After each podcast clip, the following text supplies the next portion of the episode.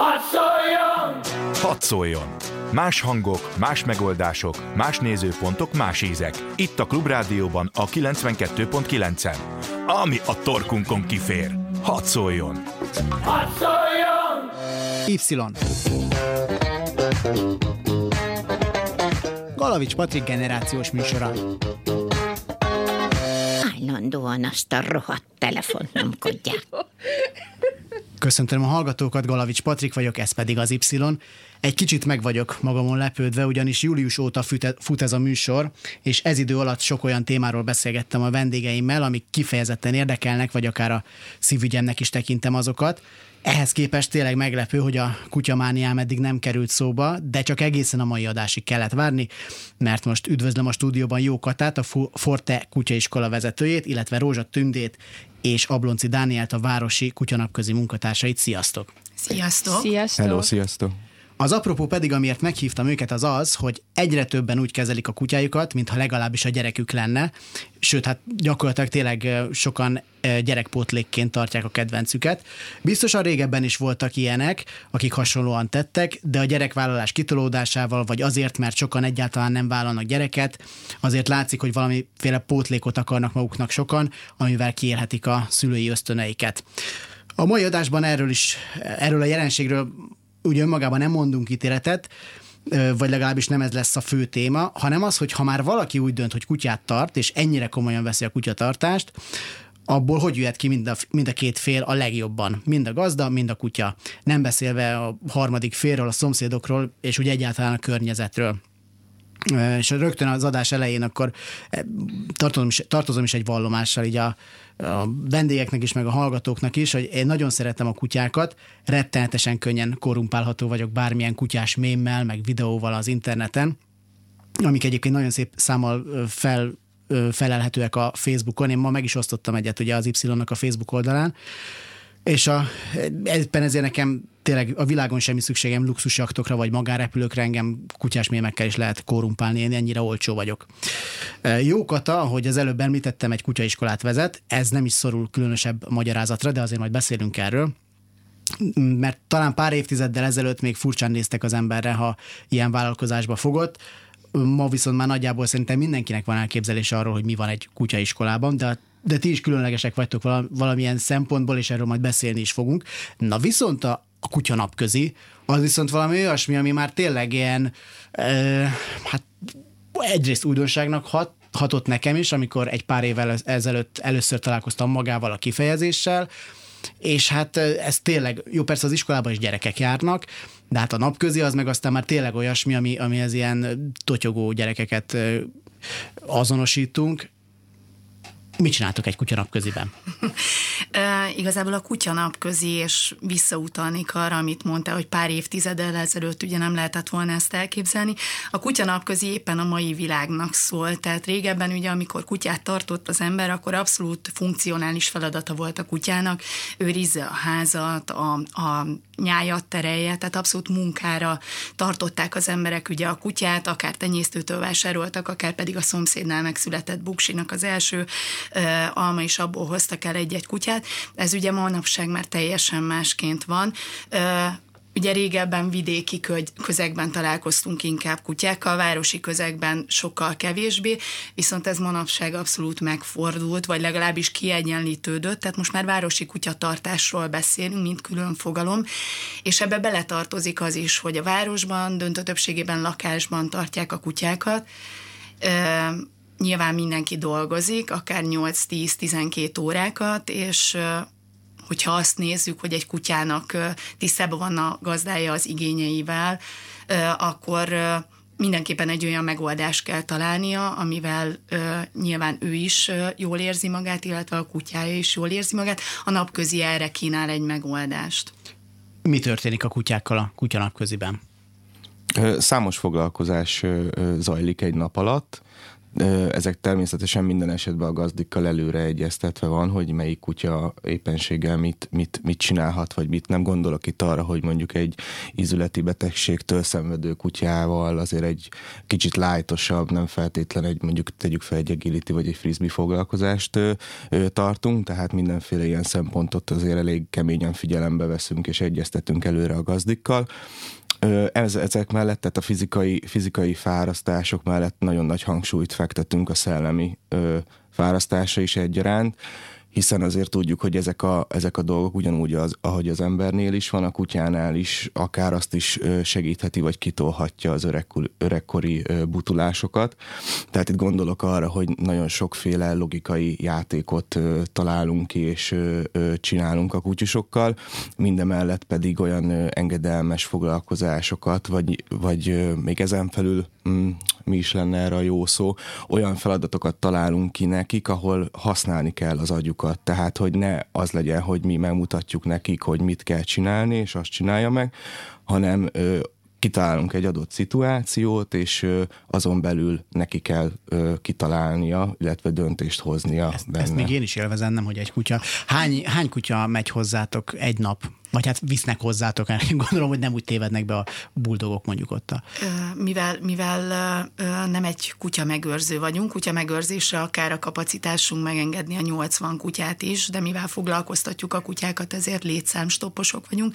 30-35 kutya, amit úgy tudunk vállalni napi szinten, hogy valóban le vannak mozgatva, agyilag is fárasztva vannak, tehát hogy körülbelül 30-35 kutya, amivel foglalkozunk napi szinten. És mi a jellemző egyébként, hogy milyen gyakran viszik oda az emberek a kutyákat? Nagyon jó kérdés. Van, hát százalékosítva azt mondanám, hogy kb. ilyen 15-20 százalék, aki minden nap, tehát hétfő, kedd, a csütörtök, péntek, tehát minden nap jár hozzánk.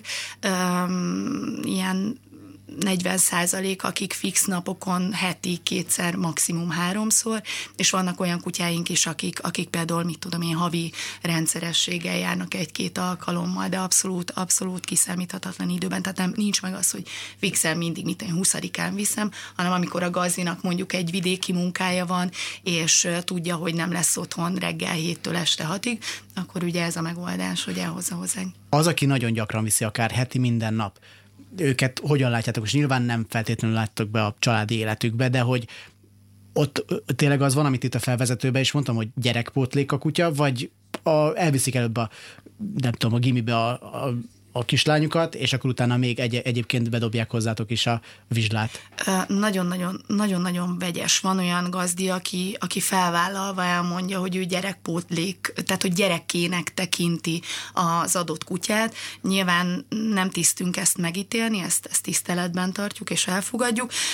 Van olyan kutya, aki, akinek különféle viselkedés problémája van, szeparációs szorongása, lefordítva, hogyha otthon van hagyva, akkor akkor szétszedi a fél lakást, lerombolja a fél lakást, hogy ennek minek, milyen egyéb más megoldásai vannak, erről akár majd a Kata is fog tudni mondani pár dolgot, de a napközi is ideális megoldás, illetve még azt hagy mondjam el, hogy ebből a szempontból sem vagyunk szerintem hétköznapi napközi, mert ugye nem csak az a fő irányvonal, hogy mi foglalkoztatjuk a kutyákat, hanem azokban az időkben, amikor a gazinak van rá ideje, akkor közös programokat szervezünk, tehát kirándulni megyünk, csoportos engedelmes foglalkozásokat tartunk, különféle, különféle kutyás sportokon. Így van, agár, agár pályán például ott találkoztunk a Katával, agárpályára visszük a napköziseket, tehát olyan kutyás sportokat mutatunk meg a gazdiknak és a kutyáknak együtt, ami, ami én azt gondolom, hogy arra, arra tendál, vagy arra vezet, hogy igenis ők is foglalkozzanak a kutyusokkal, ők is éljenek meg ö, olyan időt, amit minőségi, ö, minőségi időt, amit együtt tudnak tölteni a kutyáikkal. Kata, ugye azt mondtam, hogy valamiért minden kutyaiskola egy kicsit különleges. A tiétek miért az? A mi kutyaiskolánk azért különleges, mert igazából a szocializációra fekszünk rá nagyon. Nyilván engedelmes foglalkozások is vannak nálunk, de általában minket találnak meg akkor, amikor a kutyával már nagy baj van. Agresszív, fél, félelem agresszív, bármiféle problémája is van, Esetleg csúnyán embert harapott, vagy altatás előtt van. Nyilván járnak hozzánk ö, teljesen jó fejkölyök kutyák is, de, de eléggé elszaborodtak nálunk a típusú kutyák, mert be vagyunk rendezkedve a lemozgatásukra és a fejlesztésükre. Na jó, hát akkor kicsit megelőzted a kérdésemet, meg Bocsánat. ezt ne, ne kér bocsánatot, mert tök jó, hogy így át tudjuk kötni a témát. Későbbre írtam föl, de van egyfajta és itt az adás előtt is, amikor beszélgettünk, van egyfajta fenntartás elég sokakban a bull típusú kutyákkal kapcsolatban. Bevallom egyébként neked, hogy amikor itt bemutattad Lédit nekem. Itt Madám. a, bocsánat, bocsánat, bocsánat, bocsánat. Madám, Madámot, aki egy nagyon szép pitbull egyébként. És kedves. És kedves, és ennek ellenére most nem lett itt velünk a stúdióban, pedig az lenne igazán stílszerű. Tehát amikor, amikor megláttam ö, Madámot, akkor azért kicsit én is úgy voltam vele, hogy ha, de nem ezért nincs itt. Persze. és meg, meg én tisztában vagyok azzal, hogyha valaki jól nevelt, akkor, akkor az kutyába is jól nevelt, és lehet akármilyen. Van-e olyan, hogy tényleg fajtailag, hogy most ilyen szép magyarosan fogalmazzak, egy-egy kutya agresszívebb, vagy igazából csak a pitbulloknak mondjuk nagyobb erejük van, és ők, és ők tényleg félelmetesebbek, mint ahogy egy csivava is egyébként ugyanazokat a dolgokat csinálná meg, csak hát ő neki méretileg ugye, tehát kevesebb kárt tud okozni, viszont a pitbullnak ugye megvan maga az ereje is hozzá. Érdekes, mert két válasz is eszembe jutott, így a kis kutyákkal kapcsolatban is. Ö, nyilván megvan az ereje, de hogyha azt nézzük, Ugye elég szépen a médiában be vannak reklámozva, hogy gyerekgyilkosok, embergyilkosok, mindenfélék. Elég nagy tévhit tudnak nagyon nagy kárt okozni, tudnak bajt csinálni, hogyha nincsenek, nincsenek jó kezekben, de erre minden kutya képes. Az, hogy nem látunk annyi német juhászt, annyi border collie-t és társait, az nem azt jelenti, hogy nem is csinálják, csak a pitbull most már egy olyan jelző, ami, aminek lassan már, már káromkodás vonzata lesz. Amikor őket kitenyésztették, akkor volt bennük egy emberharapási gát, ami azt jelenti, ugye, hogy egy pitben, egy gödörben kellett verekedniük, erre téteket, fogadásokat tettek, ebből volt az embereknek pénze, illegális verekedtetők voltak. Úgy szelektálták őket, hogy amelyik emberre visszafordult, vagy bármilyen agressziót is mutatott, azt azonnal kivették onnan, és hát megsemmisítették szépen szólva. Képzeld el a szituációt, ahogy bemennek a rendőrök, és rajta kapják őket, és a kutyákat azonnal szét kell szedni. Visszafordulhat az emberre? Mert nem. Na az a pitbull, aki visszafordul az emberre, az már valószínűleg a divatkutya áldozatává vált, mert mostanában ugye látjuk az utcán egyre több a bull típusú képeken, nagyon-nagyon jól mutat, mikor végig megyünk vele az utcán, és egy státuszszimbólum. Viszont rengeteget kell vele foglalkozni. Én mondom azt, bocsánat mindenkitől, a legjobb kutyák szerintem, viszont amiben nem teszünk bele, abból nem is tudunk kivenni.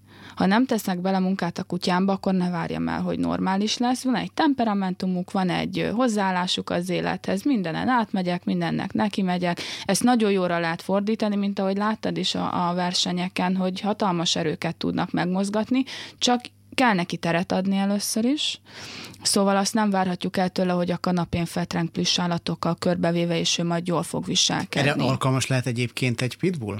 Alapvetően? Hogyne? Hogyne, ha előtte le lett mozgatva és fegyelmezett. Nyilván minden kutyának, mint az embereknek van beállít, beállítottságuk.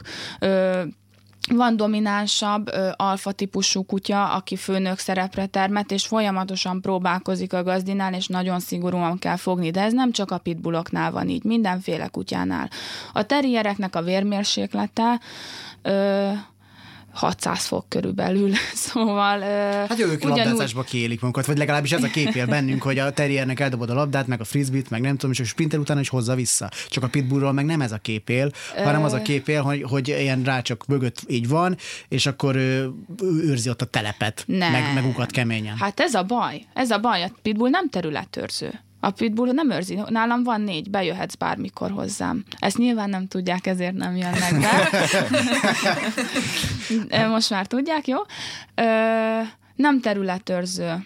Van, amelyiket ö, rá lehet, hogy mondjam, nem, nem Meg lehet rá tanítani, Igen, vagy- de, de nem mindegyik, szóval a nagy átlag nem területőrző, kedvesek az emberekkel. Ahol el van rontva az az, hogyha csak szeretve van, akkor jó kutya lesz. Ez van az emberek agyába súlykolva sajnos. Hát ez nem igaz.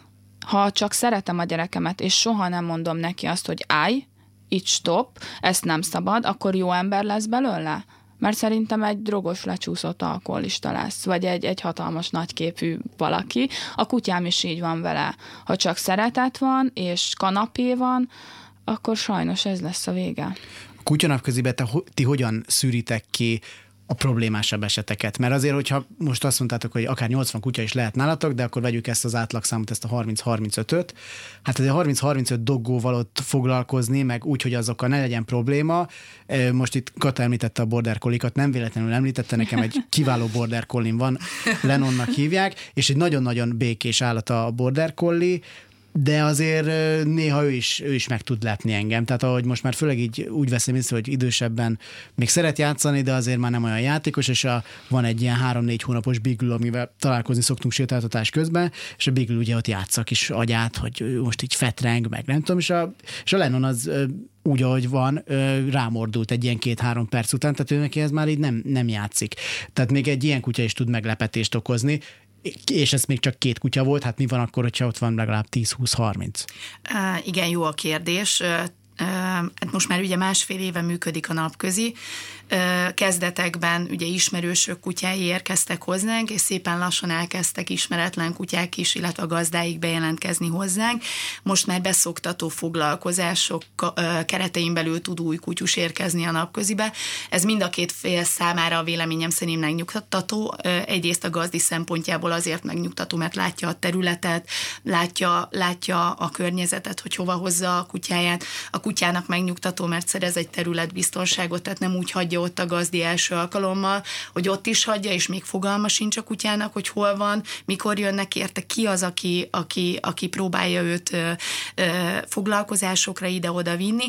Tehát igazából ez a beszoktató foglalkozás a gazdik szempontjából ö, ezért mindenképpen hasznos, illetve mi is látjuk, hogy hogyan viselkedik a, a kutya, mert természetesen ö, csak jól szocializált ö, ö, kutyákat fogadunk, de maga ez a fogalom mindenki számára máshogy értelmezhető. Nálunk az a lényeg, hogy, hogy, hogy tényleg nem utasson agressziót a másik, másik iránt. Viszont természetesen, hogy 30-35 kutya össze van zárva, azért adódnak, adódnak feszültségek.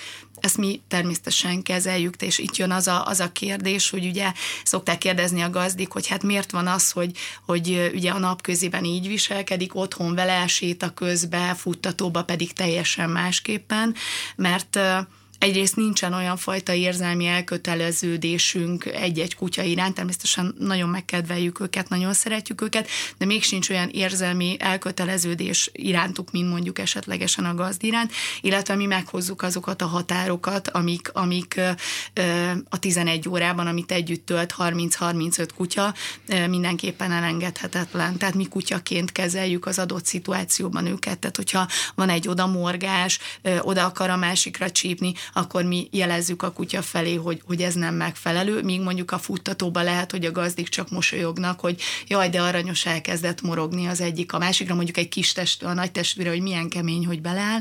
Mi ezeket a szituációkat nyilván figyeljük, felismerjük, és akkor itt megint átfonhatnánk egy másik témára, hogy mennyire ismerik ténylegesen a kutyáik jelzéseit, a kutyájuk kommunikációját, a gazdik. Igen, igen, bocsánat, csak ezt kiegészíteni pont, hogy itt ugye az, az ami, ami ö, sokkal jobban megkönnyíti ezt az egész ö, történetet, az az, hogy már a szituáció kialakulása előtt felismerjük az adott jelekből és testbeszédükből azt, hogy, hogy mire lehet számítani. Tehát nagyon sok esetben már azelőtt, hogy bármi kialakulhatna, mi elébe tudunk menni a dolognak, és meg tudjuk fékezni, még amíg esetleg valaki nem ismeri annyira így ezeket a jeleket, vagy a saját kutyáját, akár ő ugye egy későbbi ponton tud bele ö, avatkozni, ahol nyilván már nehezebb egy kicsit cselekedni.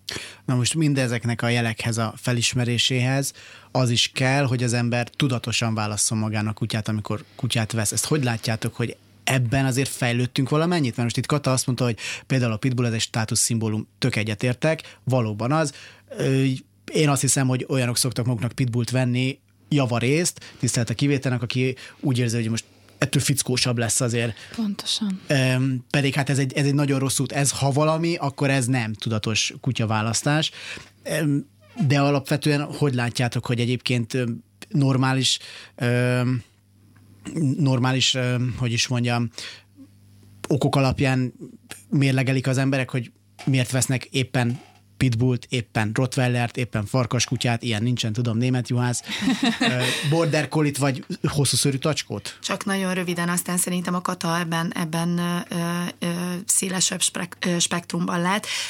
Minden csoportos képzésünket, vagy egyéni képzésünket úgy kezdjük, hogy megkérdezzük a gazdit, természetesen, hogyha nem keverék kutyáról beszélünk, hogy miért pont ezt a fajtát választotta, mit tud a fajtáról, milyen főbb tulajdonságaik vannak, és, és ezek alapján azért azt tudom mondani, hogy magával a fajtával akikkel mi találkozunk, nagyjából ö, tisztában vannak, mire lettek tenyésztve, mik a főbb, ö, főbb tulajdonságok. Az, hogy miért választotta pont azt a fajtát, na ott már ö, nem minden esetben látok tudatosságot.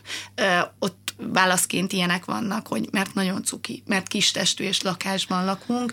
Ö, Azért abba... szerintem egy, ez egy jó szempont szerintem, tehát hogy Oké, okay, csak mondjuk, hogyha azt mondjuk, hogy milyen aranyos mondjuk egy, egy Yorkshire Terrier, akkor tényleg valóban nagyon aranyos, de ne felejtsük el, hogy Terrier tehát hogy vannak ilyen összetettebb történetek, tehát hogy globálban kéne nézni a, a dolgokat. Nyilván, hogyha lakásban lakok, akkor ne feltétlenül egy bullmastiffot vagy egy Bernát hegyit akarjak. Akarhatok, csak legyek azzal tisztában, hogy milyen igényei, milyen, milyen, milyen igényei vannak annak a kutyának, és ezt, ezt nekem ki kell elégítenem, hogy harmonikusan tudjunk egy, együtt élni, és ne az legyen a következő lépésem, hogy, hogy vagy a fajta mentéshez adom be, mert szétszedi a lakásomat, tehát hogy, hogy tényleg ez globál tisztában kéne nézni. Kata, te hogyan látod ezt a fajta választást? Igazság szerint úgy mm, nagy átlagban leírni nem lehet. Ö- kevesebb az a százalék, aki tudatosan választ kutyát. Szerintem, aki menhelyről hoz kutyát, az úgy hoz kutyát, hogy belenéztem a szemébe, és láttam benne, hogy engem választott. Amit ö, valahol meg tudok érteni, mert kutyákat mentek, néztem már kutyák szemébe, viszont át kell gondolni, ismerni kell ahhoz a kutyákat, a fajtájukat, hogy mi az, amit ki kell nekem ahhoz elégíteni, hogy boldog és kiegyensúlyozott legyen a kutya. Hallottam már olyat, hogy megkérdeztem egy gazdit, hogy miért választott amerikai akitát. És azt mondta, hogy pomerámiait akart, csak az túl drága volt, ezért másik maci kutyát használt elhozta, és a kutya a derekam ígért, és eltörte az ujjam. Szóval... Aha. Jó, hát ez, ez kevésbé volt tudatos választás, akkor az, az, kijel, az kijelenthetjük, hogy, hogy ez nem volt olyan jellemzően, de hogy a, akkor most visszatérve, és nem, én nem akarom demonizálni a pitbullokat. Hát ne is. De hogy, tudom, már rámerezted, majd itt van kint. De hogy, de hogy pitbullt viszont én úgy veszem észre, hogy azt aztán végképp kevésbé tudatosan választanak. Tehát ott aztán végképp nincsenek tisztában az emberek azzal, hogy annak a kutyának egyébként milyen igényei lennének uh, ahhoz, hogy aztán uh, egy rendes családi kutya legyen belőle, mert gondolom azért a pitbullból is válhat normális családi kutya. Hogyne, sőt, ha, ha valaki azt mondja, hogy családi kutyát szeretné, én azt mondom, hogy legyen pitbullod. Nyilván foglalkozni kell vele, minden kutyával foglalkozni kell. Német juhász harapott meg, Yorki harapott meg, pitbull is megharaphat, de hogyha nincs vele foglalkozva, akkor, akkor van oka. Ö, Pitbull és Pitbull között is van azért különbség. Van nálam egy testvérpár, aki ez ugye előbb bent volt a madam, és az ő testvére egy vérnyugalom, egy megalszik a, a tej a szájában, elengeded az erdőbe, gyere ide, ide szívem, jön batyog, teljesen családi kutya, beállítottság kérdése. A madám pörög százon. Őt azért nem adnám családnak, mert egy családnak nincs arra ideje, hogy folyamatosan lógassa, húzassa, futópadoztassa, versenyre járjon vele. Ha van, akkor akkor ott is tökéletes, mert a gyerekem mellett alszanak ezek a kutyák.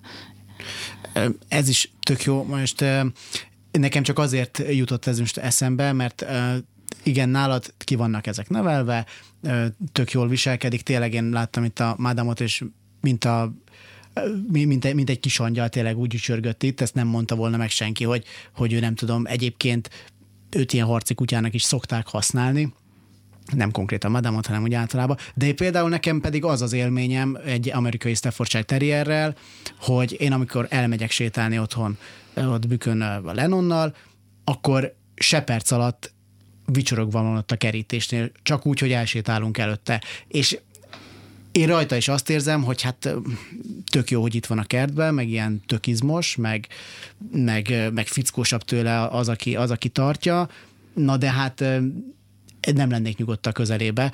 Innen fogjuk folytatni, most nem hírek jönnek, mert Szabados Timit hagyjuk, hogy pihenjen, meg színnapon úgy sincsenek annyi, annyi, annyi történések a közéletben, úgyhogy zenélünk, de jövünk majd vissza a kutyákkal. Y. Galavics Patrik generációs műsora. Köszöntöm a hallgatókat ismét a stúdióban. Rózsa Tünde és Ablonci Dániel a Városi Kutyanapközitől, illetve Jókata a Forte kutyaiskolától, én pedig Galavics Patrik vagyok, és igen, a kutyákról beszélgetünk. És mindig akkor vannak a legjobb beszélgetések egyébként, amikor éppen adáson kívül vagyunk, és Danit mondott egy nagyon érdekes dolgot itt a Honey Beast hallgatása közben, a, rácsatlakozva itt Kata utolsó mondatára. Igen, igen, tehát hogy ugye szó volt itt a, a bulokkal kapcsolatban a, a, a, a harapásokról, vagy agresszióról, vagy azokról a, a dolgokról, amik ugye nagyon köztudatban vannak, viszont szerintem nem kell elmenni hozzájuk, ugyan, tehát ez bármelyik kutyára igaz, éppen melyik ö, fajta van mm, felkapva, vagy ö, melyik tölti be a divat kutya szimbólumot, és többek között a retrieverek ugyanezek, tehát a Labrador retriever, vagy Golden retriever, stb. Tehát, Még hogy, rosszabb. tehát, hogy nagyon cuki, minden minden barátságos. Nem olyan régen néztünk, talán egy amerikai tanulmány volt, vagy statisztika.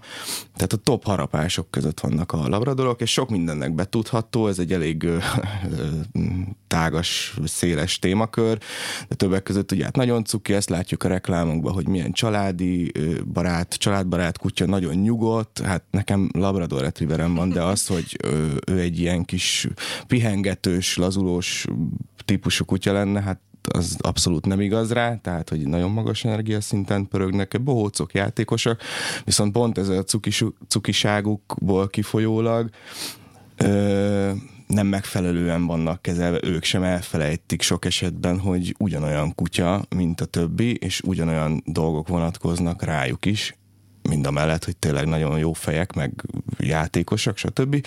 De egy adott ponton ez át tud fordulni, és okozhat pont ugyanolyan, vagy akár nagyobb gondot is, mint amiről az előbb Kata beszélt.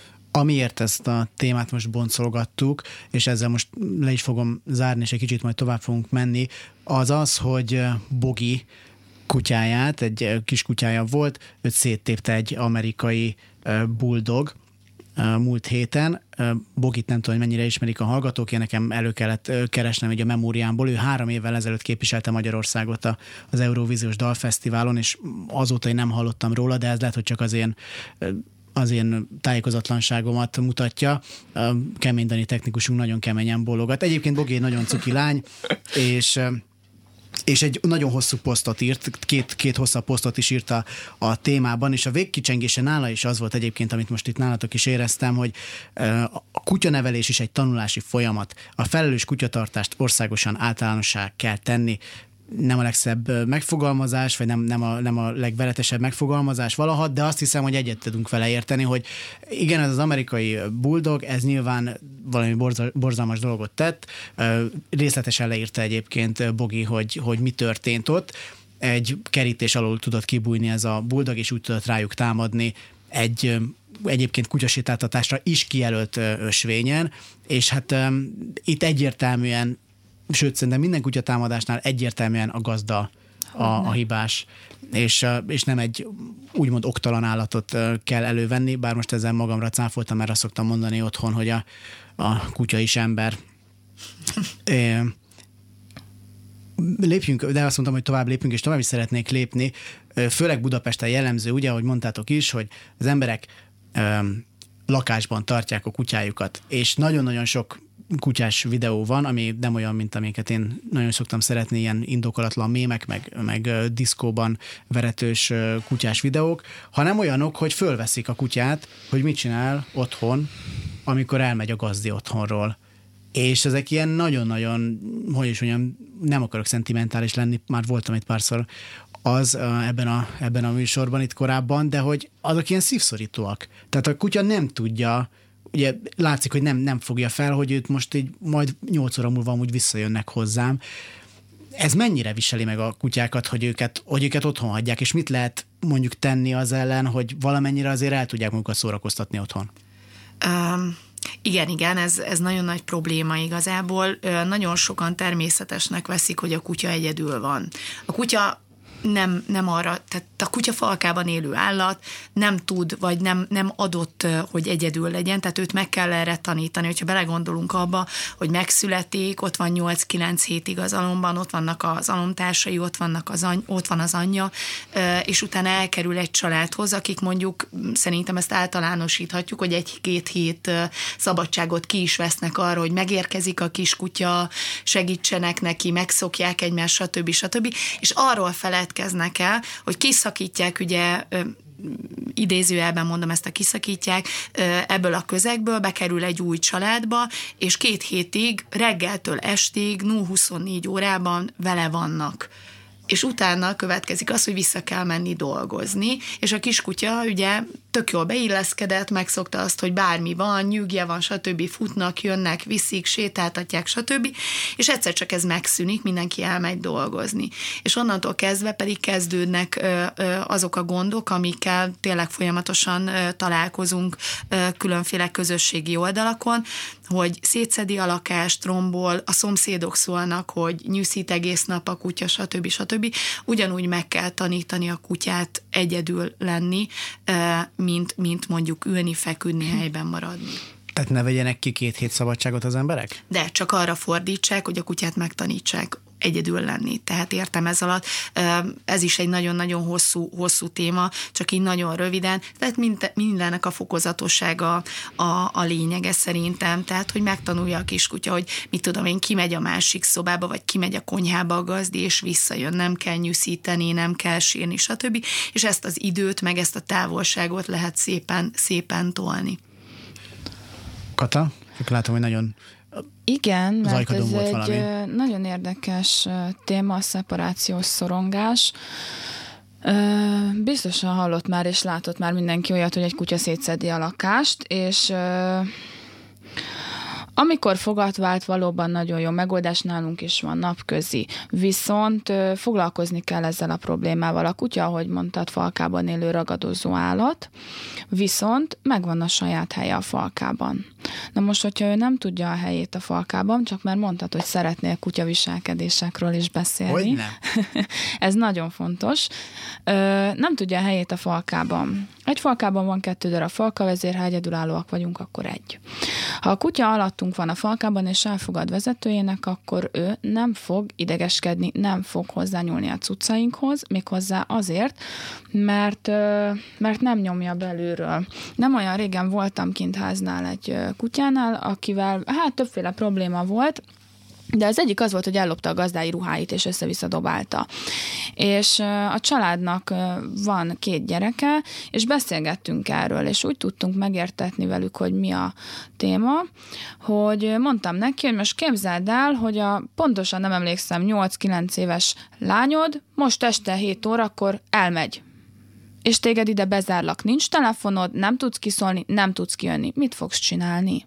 Mindenki képzelje magát bele a helyzetbe. A gyerekem elment este, annyit nem mondott, hogy muk, és utána oda, ott vagy bezárva. Nem tudsz mit tenni, és miért vagy ideges, elkezdesz mászkálni, pakolászni, össze-vissza teszel, veszel, mindenféle pótcselekvéseket csinálsz. Miért? Mert felelősség van rajtad, mert felelősséggel tartozol a gyerekedért. A kutya ugyanúgy érzi, hogyha ő a falka vezér. Elment a falkám egy tagja, bármi történhet vele, gyengülni fog a falkám, nem tudok mit csinálni, nem tudom megvédeni, az ő felelőssége. Ha a kutya jó helyen van a falkában, akkor azt mondja, hogy falka vezér elment, majd jön, alszom egyet.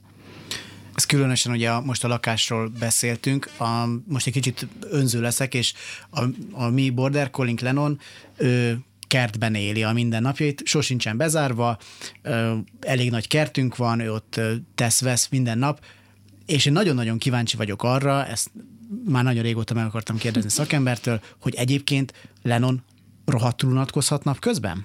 Mert ő Egyébként nem inger szegény a környezet, tehát kilát elég sok helyen kilát a kerítésen, mennek, jönnek, mennek az emberek, jönnek kutyák is, mennek az autók, de ettől függetlenül én nekem van egy kis rossz érzésem, hogy szegény most is boromira unatkozhat, mert tekintve, hogy anyukám dolgozik, nincs otthon senki, őt fetreng a, a kertben.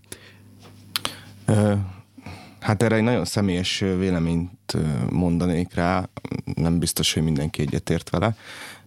Sok esetben felmerült már ez a kérdés. Én azt gondolom, hogy egy olyan kutya, aki mondjuk lakásban tartott, mint mondjuk az enyém is, Black is, de ez mellett rengeteg szabadidős tevékenységet végzünk, és aktivitáson vesz részt. Szerintem az ő szükségletei sokkal jobban kivannak elégítve, mint mondjuk, hogyha egy olyan kutyáról beszélnénk, aki mondjuk kertben van tartva, de egyébként nem tud elmenni szaglászni, területet felfedezni, hmm. új ingereket tapasztalni, és egy új környezetben ö, tevékenykedni. Tehát, hogy azért a séta az egy nagyon nagy ö, szükséglet, illetve alap, tehát ez teljesen ilyen az abszolút, a legalapabb igen. történetnek mondanám azt, hogy menjünk el. És, és a gazdának is jó És vált, és ugye so, sok, igen, igen, tehát minden mellett, hogy megvannak ezek, ezek mellett mind mentális, meg egészségügyi hatások az emberre vonatkozóan is. Sok esetben azt is elrontják egyébként, hogy ezek a séták mondjuk mindig ugyanazon az útvonalon történnek. Mm. Tehát, hogy elindulnak egy irányba, tesznek egy kört egy háztöm körül, most csak nagyon leegyszerűsítve mondom, de el lehetne indulni a másik irányba is, tehát, hogy vigyünk bele ö, változatosságot. Ú, akkor én nem vagyok annyira rossz gazda, mert hogyha én otthon vagyok, akkor én sok felé viszem egyébként. Hát, és ezért megfogalmazódik a, a, az a kérdés, hogy milyen a kutyának a memóriája. Tehát én a, és majd egy más témára is átugrunk ezzel. Én Caesar Millennél ol- olvastam azt, hogy a kutya az alapvetően ugye nem ilyen lineáris memóriával rendelkezik, mint mi, hogy mi mondjuk tudjuk, hogy tegnap ilyenkor mit ebédeltünk, meg hol voltunk, meg kivel találkoztunk, hanem a kutya bizonyos momentumokat jel, jegyez meg. Ezért tudja azt, hogy amikor én már elindulok a pince felé és nyúlok a pórász felé, akkor tudja ő, hogy itt most már itt most bizony séta következik. Tudja, amikor megzörgetem a, a zacskót, amit ő nem is lát, de tudja, hogy akkor most kaja van. Ti ezt hogy látjátok ebbe Caesar Millennek igaza volt-e, és Caesar Millenről még beszélgettünk majd ezután. Igazából igen, tehát hogy tök jól, tök jól megtanulnak szituációkat a kutyák, például kicsit átfűzve a történetet, ugye különféle kutyás sportok, koreográfiát is nagyon-nagyon könnyen elsajátítanak a kutyák, tehát egymás után következő engedelmes feladatokat, tehát hogy és bizonyos helyszínhez is simán tudják kötni. Például ezért szokott nálunk az lenni, hogy miért lehet az, hogy a és nyilván a Kata majd, majd Falka elméletről is fog szólni pár dolgot, mert nyilván sok minden van a hátterébe, de többek között ez is, hogy miért van az, hogy a kutyám csak itt fekszik le, vagy csak ott ül le, vagy csak ilyenkor ül le, csak, csak olyankor ül le. Ugye nagyon sokan a kutyaiskolában megtanít, megtanítják ezeket a dolgokat, és igazából otthon időhiány, egyéb dolgok miatt nem gyakorolják, és a kutya tök jól oda tudja kötni ahhoz a szituációhoz, ahhoz a helyszínhez, helyszínhez ezeket a bizonyos dolgokat, és akkor néha úgy néz ránk mondjuk egy másik szituációban, mint hogyha mi sem történt volna, vagy nem tudná, hogy mit jelent az, hogy ül, ül például. Nálunk van egy belvárosi tréning tanfolyam nevű engedelmes dolog, és ott is nagyon-nagyon szuperül látszik, hogy ez a kutya, aki a területen belül, tehát az iskola területén belül ül, fekszik, helyben marad, mindent megcsinál, kimegyünk a, a mondjuk egy belvárosi szituációba, és egyszerűen, mint hogy kína, kínaiul beszélnénk, nyilván ebben benne van az is, hogy rengeteg elterelő inger van, jön másik kutya, stb. stb. De én mindig azt mondom, hogy érdemes a kutyát mindig új szituációba belevinni, hogy ezeket a, ezeket a dolgokat mélyítsük, és igen, ezt meg tudják jegyezni, és tök jól össze tudják kötni ezeket ezekkel a, ezekkel a helyszínekkel, szituációkkal. Hát vagy akár felszereléssel is, ugye? Tehát, hogy ahogy mondjuk egy vakvezető kutyára rákerül a hám, onnantól kezdve ő patentül megy és csinálja a dolgát, ha leveszed, akkor pedig ugyanolyan, mint bármelyik másik kutya. Meddig juthatunk el egyébként a kutya nevelésében magunktól? Tehát mondjuk veszünk egy szakkönyvet, vagy olvasunk, egy, vagy olvasunk egy, vagy tényleg, tényleg így agyonpörgetjük az összes Scissor Milleni évadot a Discovery-n. Meddig, meddig tudunk eljutni abban? Tehát, hogy mi az, amihez már mindenképpen kutyaiskola kell, és mi az, amit még otthon is el lehet sajátítatni? Én azt mondom igazából, hogy hogyha nem lenne kutyaiskolám, akkor is a három hónapos kutyámmal kutyaiskolába kezdenék. Méghozzá azért, mert uh, Cesar Milláról beszélünk ugye most. Én, én nagyon szeretem a fickót. Szeretem a műsorait, szeretem, amit csinál, viszont nagyon kevés ahhoz, hogy meg tudj nevelni egy kutyát. Uh, végnézel egy műsort, ami mondjuk 20 perc körülbelül, azt hiszem, én a kutyákon 4-5-6 hónapot dolgozom mire vissza tudom illeszteni a falkába. Kevés. Jó kis látványos részeket mutat. Szeretem az embert, mert... Tehát ő egyébként te nem tartod őt sarlatánnak, meg, ö, meg ilyen nem. erőszakosnak? Ha? Nem, nem. Tök jó, amit felépített, ö, rengeteg embere van, segítenek neki. Biztos, hogy foglalkozik a kutyáival, hiszen tudom azt, hogy egy problémás kutyát egy nagy létszámú falkában nem tudsz úgy bevinni, hogyha a falkáddal nem foglalkozol, méghozzá rengeteget. Ö, tisztelettel beszél a kutyákról, ami nagyon jó. Amiket elmond, azokat én nagyon szeretem, de ahhoz, hogy egy kutyát meg tudj nevelni, kevés. Ismerned kell a kommunikációját, a reakcióit, és nem is beszélhetünk így, hogy egy kutyát, minden kutya más. Jó, a, ez lett volna igazából tényleg a kérdésem Cesar Millennel kapcsolatban, mert ő rengeteg kritikát kap állatvédőktől is, mi szerint, hogy túl erőszakos a módszere, Nem igaz. Szerintem. hogy, hogy meg hogy, meg, hogy ő igazából egy ilyen kutyanevelő Bear Grylls, tehát hogy a, ugye a, a Bear, Bear, Grylls volt az, aki nem tudom, tudják-e a hallgatók, de ő is a Discovery-n futotta a műsora, meg talán még most is megy, és akkor ő ilyen túlélési leckéket adott az embereknek, de úgy, hogy letették így a, a dzsungelbe, és akkor mindig pont szembe jött vele egy hatalmas, izé, nem tudom, csótány, amit meg tudott tenni, mert abban éppen elég fehérje volt, és a, és a, és a Caesar Millen is valami ilyen, ilyen kis ilyen showmannek tűnt, de ezek szerint akkor a show mögött tényleg van valós tudás. Biztos, hogy kell lennie, mert ezeket a problémákat nem lehetne megszüntetni, hogyha nem lenne valós tudása. Tényleg nagyon jó dolgokat mond el. Hallgatni, nézni, elméletben tanulni róla nagyon jó. Viszont azt nem mondhatod, hogy na most az én kutyámon Caesar Milánt fogok alkalmazni, mert megnéztem, mert a te kutyád nem azokat a jeleket fogja mutatni, mint az a kutya, akit a tévében láttál. Tehát ő is mást, mást alkalmazna valószínűleg, mert és ez, Nyilván, és, ez, és, ez arra mutat, rá- és ez egyébként arra mutat rá, hogy van személyisége a kutyáknak. Hajaj, de még mekkora? Jó, én, ezt, én ezt a Lennonról tudom, hát hatalmasat. Tehát, hogy, hogy abszolút most megint nem akarom szentimentális irányba elvinni, de ezért mégiscsak egy kicsit szentimentális irányba fogom elvinni. Um, tavaly olvastam egy cikket még az Economisten, és most eh, elő is kerestem. Itt én is most az elkényeztetésről szeretnék beszélni így az utolsó pár percben, hogyha már arról van szó, hogy családtagként kezelik, sőt gyerekként kezelik valakik a kutyájukat. Itt az Economistnak a cikkírója azt leírta azt az élményét, hogy egy barátnőjének a francia buldogjának a születésnapi partiára ment el, eh, ahova ő érkezett egyedül ajándék nélkül. És arra egyébként én is, én ezt nem reklámoznám a helyében, de hogy és ugye az jutott erről eszébe, hogy mi lenne, hogyha ezt a sok figyelmet, meg ezt a sok pénzt, amit itt egy francia buldogra ö, költenek az emberek, azt, azt mondjuk tehát nem a francia buldogra költötték volna, hanem egymásra például, meg, a, meg magát a figyelmet is. És akkor ez, ehhez hozott külön számokat Amerikából, a maga a kisállattartás, tehát ebben nem csak a kutyák vannak benn, 44 milliárd dolláros üzlet Amerikában, tehát 44 milliárd dollárt költenek el arra az emberek, hogy pórázt vegyenek, kutyakaját, vagy haledelt, hale- haledelt vegyenek, vagy bármi ilyesmit, és hogyha most már tegnap ugye Halloween volt, Halloweeni uh, ruházkodásra elköltenek 400 millió dollárt. Ez, ez, ebből viszont csak a kutyákat töltöztetik fel idióta töklámpásokkal, meg nem Na, tudom. ez a beteg.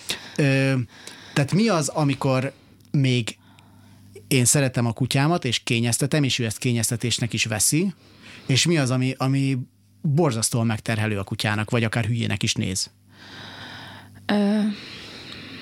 Én szerintem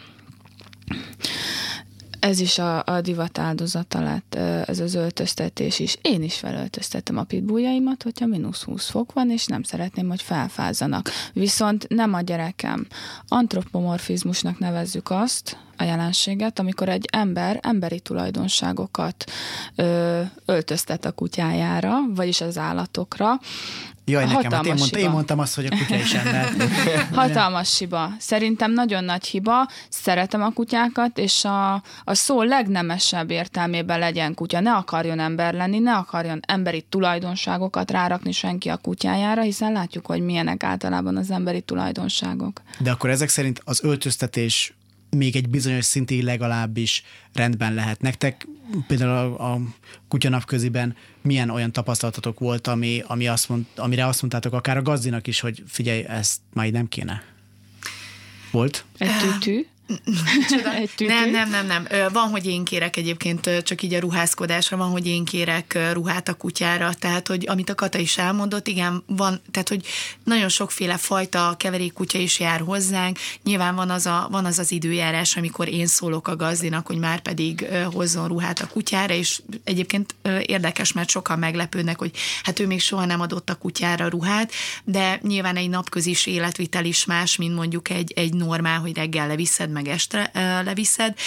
Itt is meg kell találni az egészséges határt, tehát hogy tényleg vannak nagyon, nagyon elvadult dolgok. Nyilván nem tisztem, hogy én, én bárki felett pálcát törjek, meg véleményt formáljak, de a, én azt szoktam mondani, és ha, ha már nagyon emberhez akarjuk hasonlítani, és talán a, a Kata mondott ehhez hasonlót, tehát a kutya akkor érzi jól magát, hogyha keretek között van. Megvan a, megvan a napirend, tudja, hogy mihez tartsa magát, megvannak a szabályok, azokat a szabályokat betartják, és a, azokat a szükségleteket, ami, amivel ő együtt él, illetve amire szüksége van, azt kielégíti a gazdi, és akkor beszélhetünk harmonikus együttlétről. Tehát mindenben az egészséges, egészséges határok meg az egészséges dolgok, ami, ami, ami megfelelő.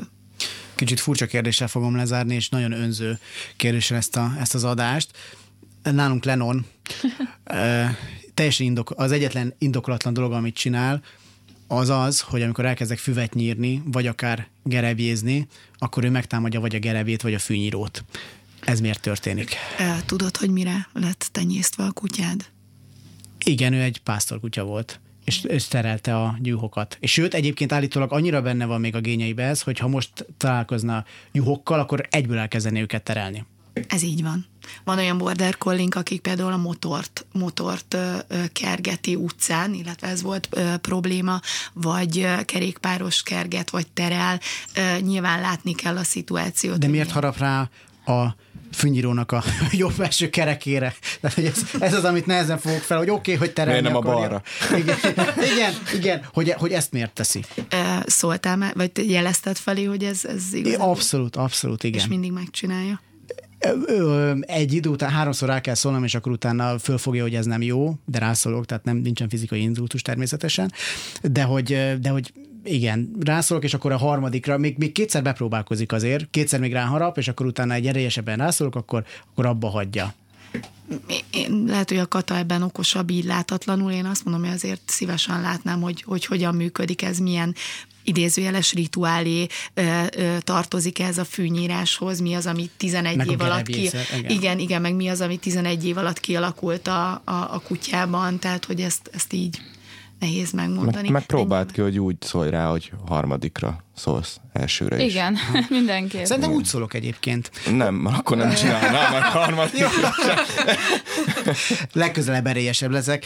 Anyukának pedig üzenem, hogy akkor vigye el Lenon sétálni ma este, mert akkor nem fog annyira unatkozni, így napközben sem.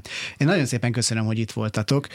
Jókat a Forte kutyaiskolából, illetve Rózsa Tünde és Ablonci Dániel a Városi Kutyanapköziből voltak a vendégeim. Az adás elkészültét Árva Brigi és Pataki Gábor segítette, a technikus Kemény Dani volt. Kövessék az Y Facebook oldalát, oda hamarosan feltöltésre kerül ez az adás is, az előzőeket pedig már most is elérik. További tartalmas rádiózást kíván a műsorvezető Galavics Patrik a viszonthallásra. Y. Palavics Patrik generációs műsora. Állandóan azt a rohadt telefonnomkodják.